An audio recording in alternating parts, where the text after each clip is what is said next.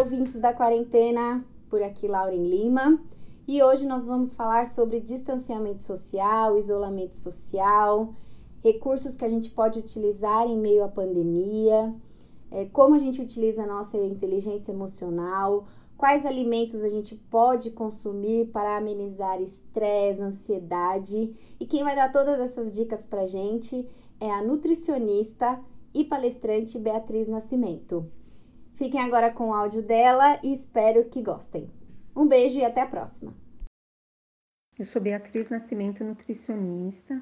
Estou aqui para falar um pouquinho sobre o isolamento social. O meu isolamento social iniciou há aproximadamente um ano e três meses, quando eu decidi sair de São Paulo para vir residir em uma cidade pequenininha no sul de Minas, no alto das montanhas. Como sobreviver num lugar desse? E por que sair de uma cidade que oferece tanto para uma pequena de aproximadamente 13 mil habitantes? Na verdade, essa minha escolha se deu por eu precisar me refugiar um pouquinho, silenciar das inúmeras atividades que eu tinha em São Paulo, sem tempo para pensar, para refletir sobre caminho e as escolhas que eu estava trilhando. Esse momento é, tem sido um momento de reflexão em inúmeros pontos e de escolhas mais assertivas, porque uma vez silenciando, refletindo e questionando é, a nossa vida, a gente acaba fazendo escolhas mais assertivas. Eu desenvolvo um trabalho é, com as oito leis naturais de saúde, que envolve a água, a alimentação natural, o ar puro, o descanso, o exercício físico, a espiritualidade, o equilíbrio e a luz solar. E eu vim buscar um ambiente que me propiciasse desenvolver esse trabalho e, acima de tudo, poder viver e experienciar esses aspectos, esses presentes diários que eu costumo chamar, aliados à fitoterapia, o uso de chás e a arte terapia. É, mundialmente, nós estamos vivendo agora esse período de isolamento social não voluntário, um isolamento que fez com que as pessoas uh, deixassem as suas rotinas diárias e se começassem a desenvolver é, uma forma de vida diferente da que comumente estava fazendo. Para muitos, se não para quase todos, há um impacto emocional muito grande e econômico também, nós sabemos. Como lidar, como administrar tudo isso e conseguir lidar com esse momento de pandemia e se manter lúcido? Eu tenho dito isso ultimamente. Acho que penso que Uh, o melhor a se fazer é buscar alternativas de equilíbrio mental, emocional e espiritual para conseguir lidar com tudo isso. É, as pesquisas têm revelado que há uma preocupação grande, um aumento do número de doenças e problemas relacionados às questões emocionais né, e mental nesse momento. Então, o que fazer para não entrar nessa estatística? Eu vou sugerir aqui o que eu faço aqui, tá? Eu resido sozinha nas montanhas, numa chácara isolada da cidade. E se eu tenho que ir para a cidade, é perto, são dois quilômetros, mas é, não é algo que eu faço com frequência, apenas uma vez por semana ou a cada 15 dias. É, eu utilizo então essas oito leis mencionadas anteriormente, que me permitem viver de uma forma mais saudável e não precisar ir a hospitais médicos, né? Ela mantém minha imunidade, mantém o meu corpo mais é, fortalecido para lidar com, com o dia a dia. E, e também utilizo é, os chás que, que auxiliam nesse processo, e principalmente para acalmar a ansiedade, os chás são ótimos, é, insônia também, né? É, são os dois motivos que às vezes é, eu, eu tomo.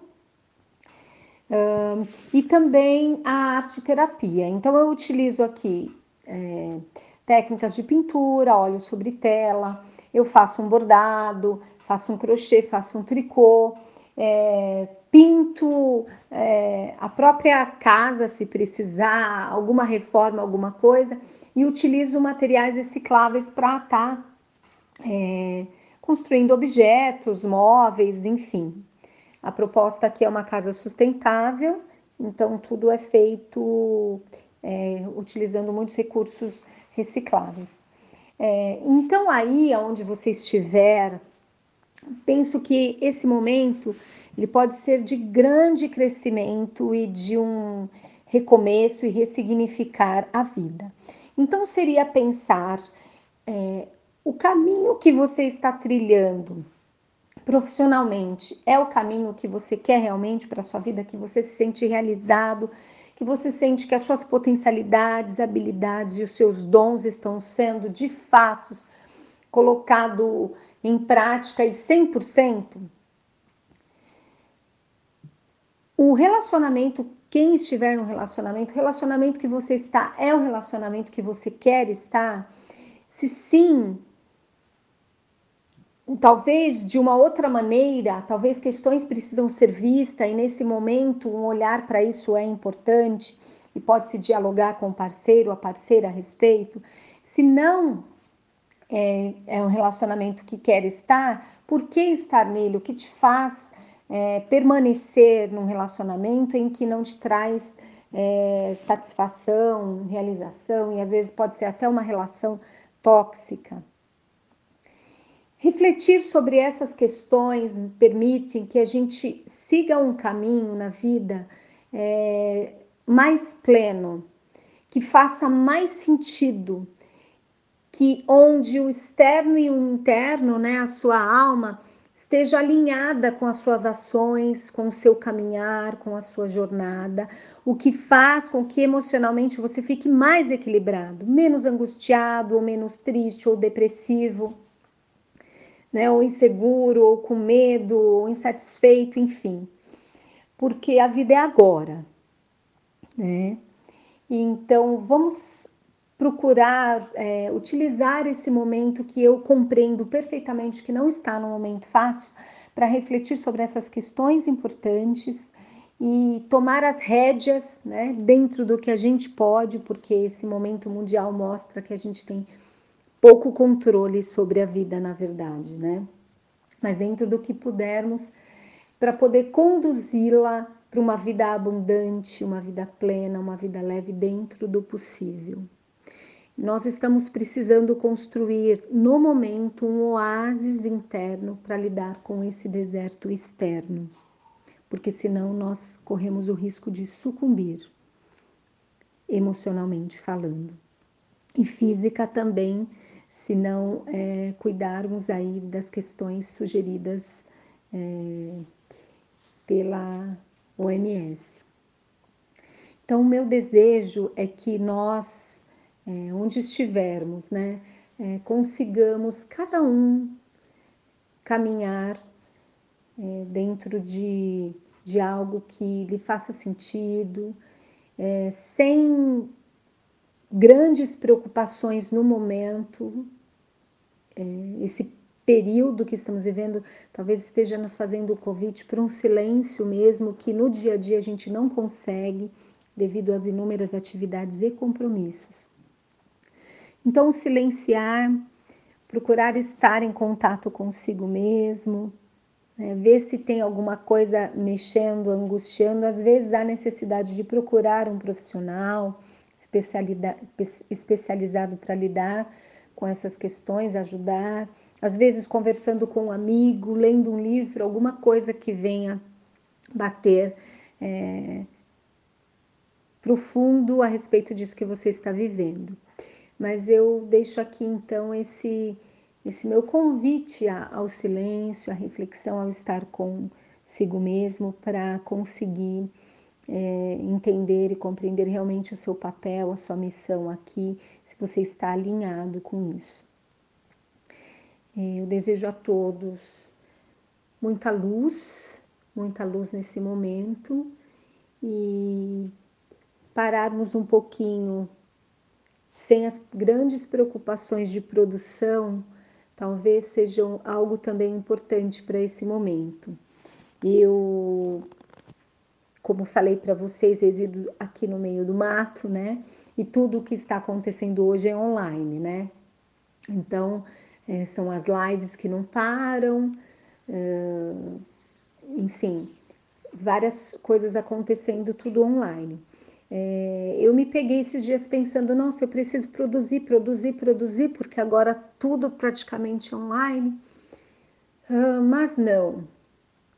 Penso que é muito importante esse momento, ao invés de produzir esse conteúdo, produzir esse conteúdo, refletir sobre si mesmo, refletir sobre sua jornada, refletir sobre o seu caminho. E com base nisso, é, a criatividade, a espontaneidade, ela virá de tal forma que o resultado posterior de trabalhos, do que for ser criado, vai vir cheio de, de potência é, desse ser criativo que cada um de nós somos, alinhados com o nosso interior. Então eu desejo muita, muita luz a todos, muita sobriedade, muita lucidez nesse momento, dentro do possível. Um beijo grande.